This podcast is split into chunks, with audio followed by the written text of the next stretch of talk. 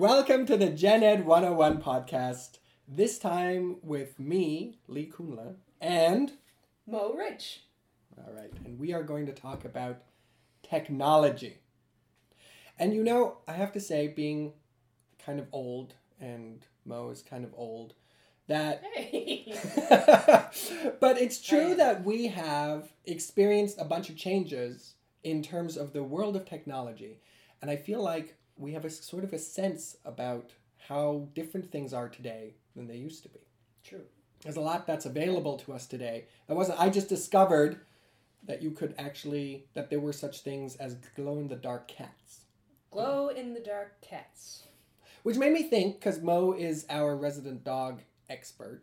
Would you like a glow in the dark dog? Would I like a glow in the dark dog? If that was something that was available today, which certainly wasn't when we were kids, uh, would you like one of those? I think that would be pretty cool, actually. I have I have two dogs now. I have Bernie and But they don't. They don't glow in the dark. they don't glow in the dark and therefore they are lacking. They're not as they're not as entertaining as they could be. But even beyond that, I mean, it would be kind of nifty to see. But I also, I mean, they're they're nine years old now, ten years old, and I've spent a lot of money Hmm. over that time on little gadgets and gewgaws so that they're visible in the dark when I walk them in the nighttime. That's a point. So Like they have having glow in the dark collars Right. and glow in the dark little um, you know little key fob things that you can hook onto their collars to, to light them up in the nighttime. If they glowed in the dark, if they glowed in the dark, maybe I could just let give them their liberty, let them out the front door, and the cars would see them. that's interesting. So that, that would actually solve real problems. Yeah, having I a glow in the so. dark dog. And Now- it would look really cool. That's true. You'd be the life of the dog park. Yeah. Now, would you? Let's say we could buy this. That's interesting. But would you want to make it if you could make it yourself, like a sort of, I don't know, genetic engineering kit that you could buy at a store and take home and either fiddle with a dog you've got, or maybe just create one in a petri dish? In my own house. Yeah, in your own house. Create the kind of dog you want, glowing in the colors you want. Well, I would like to have some control over it. I- hadn't thought about colors, but Bernie would definitely be a pink, and Belle would definitely be like a lime green glow. I think so. If, if it was simple, if it was doable, I do a lot on my own for my dogs now. I bathe them myself, and I Mm. groom them myself, and brush them, and feed them, and walk them.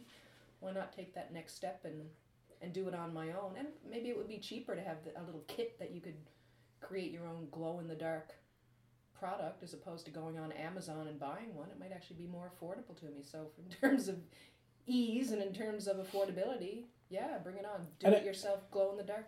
I guess it might also be more fun. I mean, we have these, you know, kits to build things ourselves, even the things that we could buy. Um, electronic things you can get like a radio kit. And Oh, I loved those when I was a kid. Yeah. My brother used to get them, and I used to be angry because I was the girl, oh. and. I wouldn't get those cool Christmas gifts, and my brother would get like the chemistry kit and the radio kit. So this would be the revenge of all revenges, right? Because you could get the biogenetic kit, and that Yes. would be way better. I always wanted sea monkeys too when I was a kid and never got sea monkeys. Which is kind of similar. If you can create sea monkeys at home, why not create a glow in the dark puppy dog at Why home? not? Well, I guess that's that is sort of part of the question that we're looking at by looking at this article, um, our biotech future by Freeman Dyson, a physicist and mathematician, who, and we'll talk about the article together. But this is sort of what he's talking about, right, Mo? That he's he's imagining this future where people like you and I, who are not uh, trained biogeneticists, would maybe be able to pick up a little biogenetics kit, take it home, and create something for ourselves. You're making an assumption that I'm not a trained biogeneticist. That is true. I thought that I uh, You don't know me I had that good well. grounds for that assumption. I'm but- not a trained biogeneticist. so I guess maybe one way to start is just by reviewing a little bit about the article and what he said in the article and, and, and sort of imagining our future with him. I guess as I said, I'm working on my glow in the dark dog over here. right, right, right. you- You're you can- clearly busy. You can do the talking, and I'll just pipe in from time to time. So, our author, Freeman Dyson, imagines uh, what would be the next big technological event for um, modern day humans. Right. And what kind of social impacts would that have? How would that change our world? And certainly, I mean, as I said at the beginning, over our lifetime, there's been massive changes. I remember when I first started school, certainly even when I started university, nobody had a laptop, nobody had a cell phone, certainly nobody had a smartphone. And now I don't think you could even do college or university degree without Mm. that kind of equipment. That's true. I don't, what else has changed in the relatively short time that we've been alive? I remember when we got our first microwave oven in my house Oh yeah, because it was a big, big deal, and you could cook food in two minutes. You could cook bacon in two minutes. Forget about food. The that is amazing, right? When you go from Yeah. like having to fry bacon for what is it like twenty minutes before you can a eat it to be able to do it in two minutes. hmm And if you do it naked, it really hurts. So when you put it in the microwave, that really helps I see. with your naked bacon cooking. So Well- yes, Freeman Dyson, naked bacon cooking. but these are and, and I think I remember watching movies where in the 80s and I'm thinking about things like Back to the Future where we were trying to imagine what the future was going to be like. Yes, And in a lot of ways we got it totally wrong. I mean, we were focused a lot on flying cars. we don't have them. We do not have flying cars. Hovercraft, hoverboard things. Hoverboards, we right? those? We do not have those as far as I know. And things that they seem to have totally overlooked, things like the internet Mm-hmm. and um, I guess other, you know, technologies, solar and all of that kind of stuff that's Oh, we have the cars now with the cameras, which would be great for me too. Like that you can see when you back up. Oh, so you- nice. so you don't run over toddlers or dogs. But if Or they were dogs. glow in the dark, then then you wouldn't need the camera. Now, and Dyson, though, is imagining a future where he feels like biotechnology, genetic engineering, changing the genetic structure of organisms is going to be the next big thing. oh wow, yep. And what's that going to be like? I mean, I feel a little bit like the story writer for one of the 80s uh, futuristic sci fi movies where I don't really know what the future is like. And I guess this is what Dyson is trying to answer for us. Mhm. What is that future going to look like? Is that what you took from the article, Mo? Yep, absolutely. Imagining the future, he, uh, starts off the article by saying biology is the science of the future. Whereas in the past it was physics, that was sort of our, our building block for technology. And now it's living systems, biology, and in particular genetic material. And that's what we're going to start using in order to craft, in his view, a better and, and brighter Hmm. future for all. Now, I remember some examples uh, from the article, and I'm not sure if I'm getting them right because I would have to look through the article itself to find them. But I remember something along the lines of worms doing the mining that miners used to do to get metal out of the ground. That's right. What other kinds of things is he imagining is going to happen here? Black leaves. So that's right. He was talking about uh, potentially bioengineering plants that could grow in completely different environments and that would be much more efficient in utilizing the sun's energy. That seems disturbing. How the, Hmm. efficient? Like I'm just picturing that image in my head of black leaves, and it seems against nature. It seems. Hmm. I lived in Sudbury for many years. Okay. The whole landscape there is black, so black they probably don't even have leaves, and it's from uh, pollution. Huh. So black leaves. That's a uh, that's a good thing. Well, I guess for him it's a good thing. Uh, he's imagining that. Well, he's he explains that leaves are green because of chlorophyll, which is what the uh, plants require in order to translate the uh, energy of the sun into the usable energy that they're going to need. Yeah. But that in other environments, say in Scandinavia, somewhere close to the North Pole, if you had black leaves, and I think it's based in silicone as opposed to carbon, if you had black leaves, this would make the plants even more able to translate energy from the sun into the kinds of energy that they needed. Got it. That seems like a great idea. yeah, Um, so we would be able to, you know, plant, I guess, things in places we weren't able to farm and, and do agriculture before. Well, think about um, a place in Canada like uh, Nunavut. That's where right. if you go to the northern store and try to buy fresh produce, you're buying a bag of oranges. It could be thirty or forty oh, dollars. my goodness. and people just can't access it. If they could grow their own produce, that would be a huge boost for those communities. They can't now. You can't grow stuff there. Huh. But maybe if genetically modified vegetation Right. was a possibility, and and domesticated too, if you could do it in your own home, that would help solve a lot of problems in those northern rural communities. So That's- thumb, thumbs up for me on that one. Thumbs up for me too. I mean, I, I certainly agree here with Dyson that there could be a lot of exciting applications mm-hmm. of bioengineering for our future. Certainly, bringing food to communities where it's extremely expensive to produce food there would be fantastic. I think Dyson talks about other rural and poor communities that would benefit from this. Mm-hmm. I wonder what else. Um, What's the benefit of the worms? I'm a little obsessed with the, the mining worms. Well, I'm I- picturing them with little helmets and little shovels. I guess. I guess. Well, I'm not sure exactly how it would work if they would like eat the metal and then poop it out as like pure gold. oh, that's or fabulous. wouldn't that be great? And I guess that would certainly mining is one of the most dangerous Mm, mhm. activities, occupations that you can have. If we did not have to worry about mines collapsing and sending people into these Right. horrible working conditions, certainly that seems like a benefit to me. So there's economic benefits because we're still accessing That's right. the resources, the riches of the earth. Yeah. And there's also safety benefits because we don't have to send human beings down to do that work anymore. We have the worms with their little mining helmets. That's right. Yeah, and thumbs up for me on that one too. and it would good. probably also be much cheaper and cheaper. which would then bring down the cost yeah. of the metals at the other end. Mhm. So all of our goods become cheaper. Now, Everything what- sounds really good so far. It does the glow in the dark dog, that's right. black leaves, super mining worms. that give us cheap metal. Sign me up. Exactly. And I think it's worth maybe thinking about the possible consequences of this. But before we do, I wanted to just maybe get you to help us think about and understand what Dyson means by this distinction between green versus gray technology. Mm-hmm. Because as I understand it, he he outlines a kind of evolution in his article about how technology has impacted human culture over time. Right. And he has uh, sort of described a movement away from an earlier technology to what we are using today. And he Yeah. labels these as green and gray. hmm There's a lot of colors Mm. in this podcast so far. That's true. strange for an audiophile. We have glow in the dark pink dogs, we have black leaves, and now we have green and gray. That's right. So my reading of, of Dyson, and this is in the, the third section of this article, he really starts to talk about the benefits of biotechnology and our biotech future, and it seems to lie in this distinction between green and gray technology. Hmm. Um, so here's my interpretation. Okay. And it's very. This is the simple definition of these terms. Yeah. Is uh, gray technology means you're working with things that aren't alive, Hmm.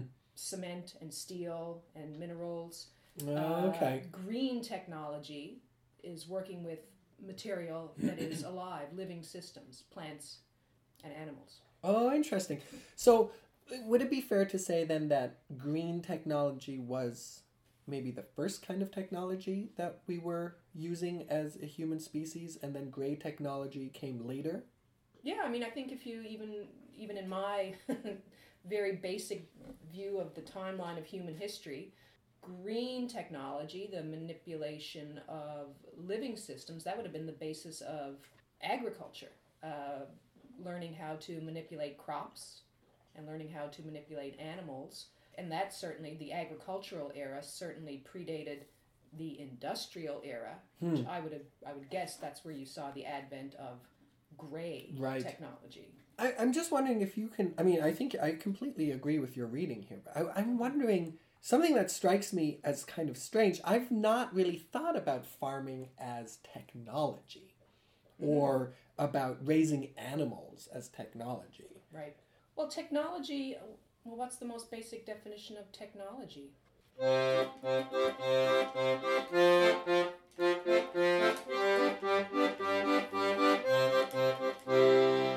Basic definition is something that is made by human hands. So the application of human knowledge, human science, to actually create something. In which case, the learning of how to plant a crop Mhm. is would qualify as a technology, or how to manipulate animal breeding, animal husbandry. That would be a technology as well. It's something that humans concoct, figure out, craft Right. how to do uh, to manipulate the world around them, to create things that that help them create Right. things that help them do Th- things. that's interesting. Um, because then clearly, I mean, ancient peoples would have, before farming, would have been able to eat berries or whatever they found. Yes. But then the big technological leap is discovering that you can do this yourself and you can farm yourself. That's right. And so this is then what Dyson is suggesting was our first type of technology that Right. influenced humanity. And then, as you say, then this leads into this uh, gray technology, which is associated with cities and industry and something that comes later. hmm But weirdly, it seems like we're going back to green in a way. If, if Dyson is right that our biotech is the future, Yeah. It's actually looking into the past. Oh. Now, Dyson is really seems to be very enthusiastic about this future, He is. right? And I, I certainly see why. I mean, I think, you know, bringing food to places where it's very expensive or hard to farm, you know, making making industry safer and the products cheaper, that all sounds really great to me. Mhm. I do have some reservations, and I wanted to ask if you had any yourself. Well, I do like the idea of a glow in the dark dog. I I think I've made that abundantly clear. But if I was being completely honest, there is something a little Frankensteiny Oh, okay. about this whole uh, this whole story. So if you know the story of Frankenstein, Dr. Frankenstein created this monster, Hmm. and then you know it was a great, I guess, a great idea and a great scientific achievement. But then there were, of course, unintended consequences to Hmm. this monster that he unleashed onto the world. It's really neat the idea that I can manipulate with my little do-it-at-home kit. I can make the pet of my dreams. hmm But I guess the common criticism of that, um, and I find myself thinking about the same criticism, is it feels well, it feels unnatural. It feels like I'm intervening in nature in a way that I shouldn't be. Hmm. Like like playing God, it feels maybe. a little bit like I'm playing God, and, Mm. and that, for whatever reason, that gives me a little discomfort. And it seems that, I mean, even knowing what I know about pre glow in the dark canine technology, which is just basic artificial breeding, Right. when you create dog breeds, which is what humans have done, that's a human construct. They don't exist in nature. We've done that through genetic manipulation, and there's been really serious consequences to the health of our animals. Okay, let me ask you two questions then. Okay. First of all, what do you mean that humans created dogs? Aren't dogs just animals that have been there and They are in the sense that, I mean, dogs. Do you have a dog? I do have a dog. You might have heard the dog in this podcast making all kinds of horrible noises Yeah, in the there's background. actually a bunch of us here today. It's definitely Lee and Mo and Yuki is here as well. Yeah. So Yuki is a natural uh, entity. Obviously, I'm looking at her right now. She's carbon-based life form, Okay. and she's um, chewing on her haunches right Yep. now, and she'll start licking something else And uh, scratching things shortly. and making noise. Uh, and she is a product of natural selection. She's descended from wolf, but she's also um, a breed or a mix of breeds. What is Hmm. she actually? Lee? She is a mix between a chow chow, Yep. which are really cute, fluffy dogs Mhm. with black tongues, and a lab. Oh, she's, She's half lab, half Labrador, half chow chow. yeah. So the part of her, I suppose, that's directly descended from wolf, evolved from wolf. Obviously, that's a product of nature, but the mixing of a chow chow in a lab, a human did that. Huh. So that's, That's artificial selection, and that is that is biotechnology. Oh, right. So breeding hmm is biotechnology. Yes. And now you were saying that there's been some bad consequences that have resulted from this Yeah. breeding of dogs.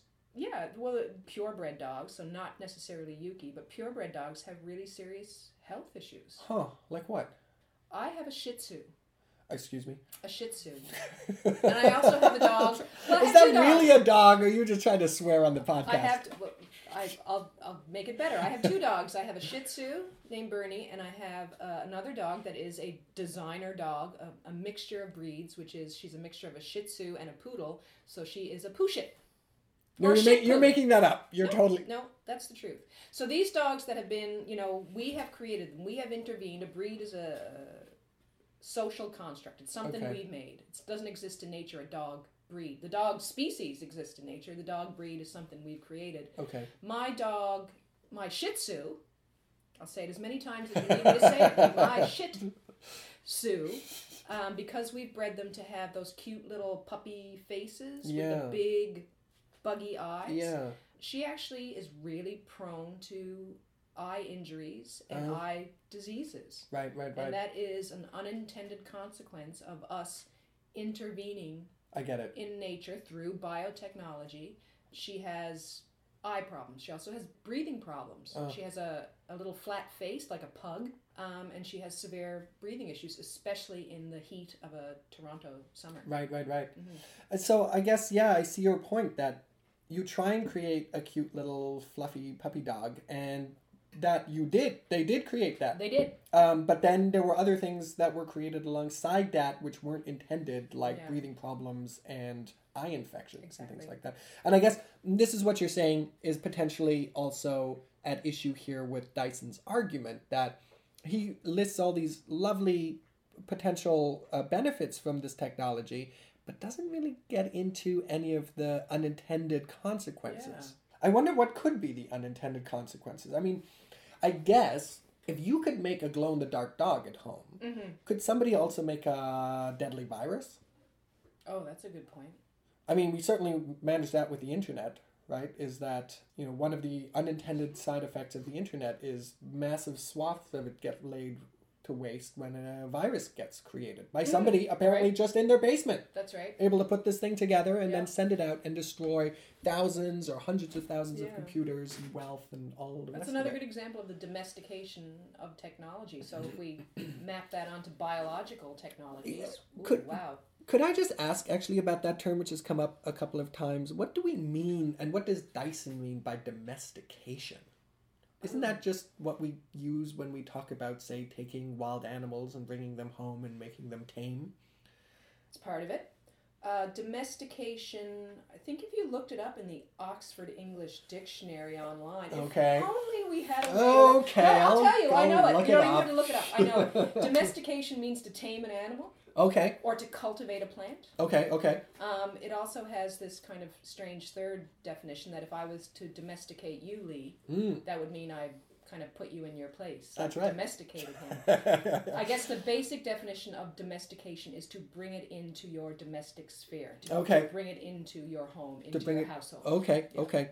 So the internet, Yeah. your example of that's a technology that perhaps in a previous point in the history of the internet was um, centralized in a building, government or academic building somewhere that Right, only right, right. scientists had access to. right, it, right. Was, it was for the you know the the, the big thinkers. Right. Um, and now we all have computers in our home. They Mhm. have been domesticated, which I is it. great. Such advantages. We could Right. have a whole podcast listing them. Right. But to go back to your example, there have been really serious unintended consequences of putting that technology into the hands of everyone in their homes. Huh. Now, that's interesting. I mean, when I think of, and I remember the pre internet days, Me too. of having to go to a library, Mm. physically show up at a library when you wanted a book, and then you had to go through the index card, and then obviously the one you were looking for was missing, and so you'd have to talk to the librarian, and then they would, yeah, and You it had was to just talk to someone. you had to talk to, about you had to leave your house, you had to dress, you had to leave your house, you had to walk. I mean, really, getting a book was like it took like half a day, right? and now, if I want to get a book at Humber Library, I go online, I find the call number, I put it on reserve, Yep. And next time I show up there, that book is almost you know it's just waiting for me at the front desk. It's fantastic. And now yet you're saying that there have been unintended consequences to this amazing technology. To the internet, Yeah. that kind of technology. Sure. I mean, I'm sure, and I'm sure our listeners, our students, can think of oh dozens of examples of um. Like online bullying, That's, maybe. yeah, oh, that's a good yeah. Online bullying. I mean, who would have predicted this? You know, entirely democratic technology that we can all have access to, and is going to give access to so much information, and we're all gonna everybody around the globe is going to be able to connect and sing kumbaya.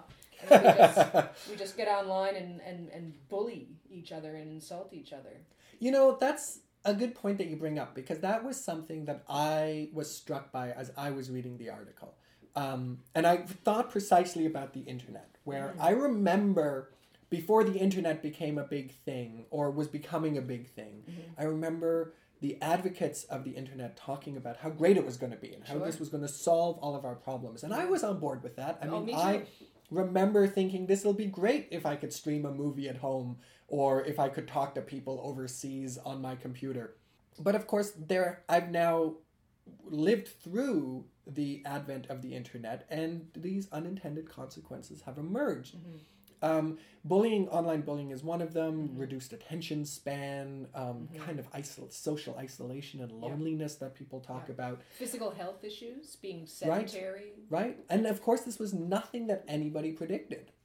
And this was my worry about Dyson's very, what seemed to me a very optimistic view of human Mm. nature and our ability to sort of um, solve our social problems with technology. Right.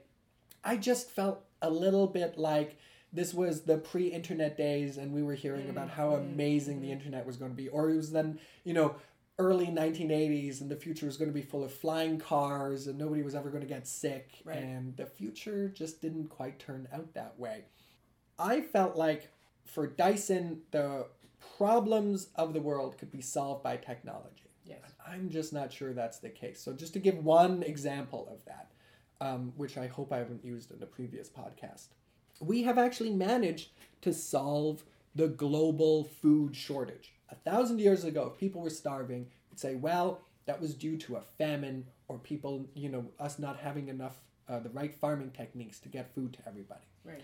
Today, we produce more food than anybody per day could actually eat.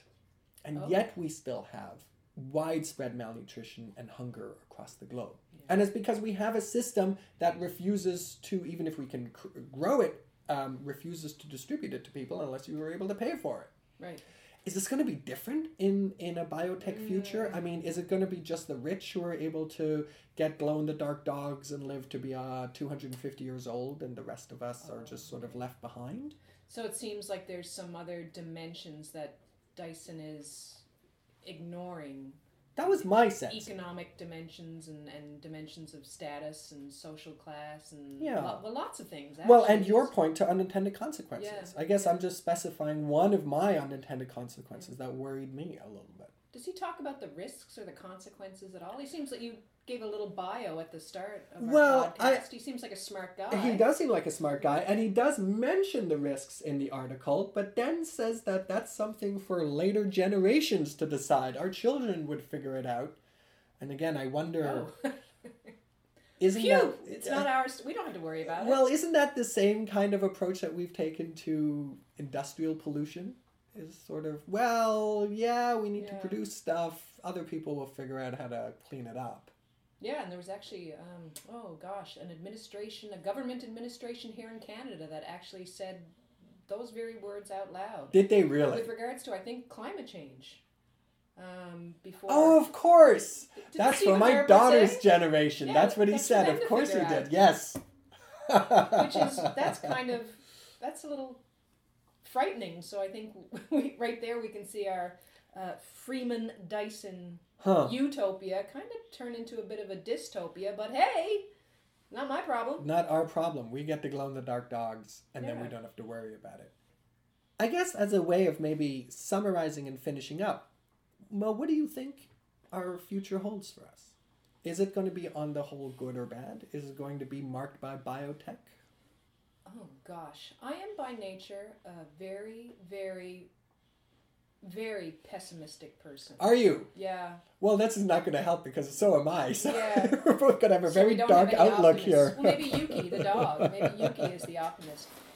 You know, when I read the article, my first go through, my initial reaction was, it actually sounded great. I mean, I have my reservations, certainly. Mm. My reservations, whenever we talk about biotech, be it uh, you know, manipulation uh, of crops, so uh, genetically modified organisms, or dog breeding, or um, any of these m- modes of technology. I think if it's going to solve human problems, which is a huge part of uh, Dyson's argument, it is to the benefit of human welfare, global human welfare. That again gets a big thumbs up from me. We we are incredibly innovative, smart, talented species, Hmm. members of a species. And if we can do this stuff, not a glow in the dark dog necessarily, that's kind of a, maybe a bit of a, of a goofy example, but if we can create black leaves that save lives, Hmm. why shouldn't we do it? Right. Um, is it unnatural? Is it playing God? Hmm. Maybe a little bit, but maybe that's what we were put on this planet to do. Oh, that's provocative. Mm, but to your point, uh, Lee, the idea of imagining a future and imagining a future that is a utopia, we've not ever really done that. Yeah, we've not been If so good had, on creating wouldn't be doing utopias. That's here right. um, today. So I think I think overall Freeman Dyson raises some very interesting points. I think he's probably right that biology um, is the future, Hmm. but he does fall a little bit short whenever he comes close to talking about unintended consequences, risks, Hmm. downsides, the dystopic part of this. Okay. He kind of just leaves us hanging. Hmm. Um, so I'm I'm not I'm not quite sure. I'm trying to be an optimist, but he's feeding in pessimist- pessimism. A pessimist as trying to be an optimist, eh? Okay. How about you?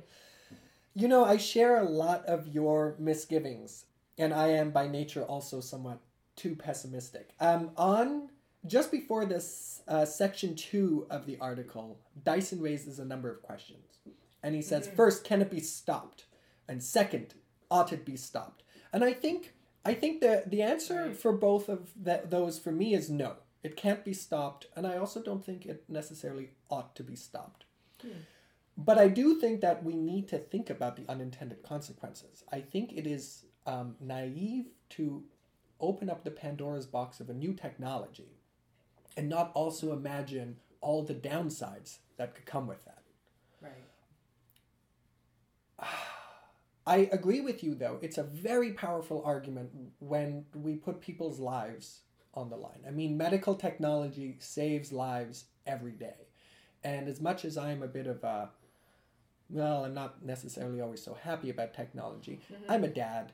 And, you know, I have friends, and I and, and if one of those people needed to, you know, were, were able to stay alive because of a life saving technology or intervention, Sure. I would up. exactly. Yeah. Um, and certainly biotech seems to open that up. I just worry that just like with so many of the other technologies that we have introduced, it gets used at least as much for bad as for good.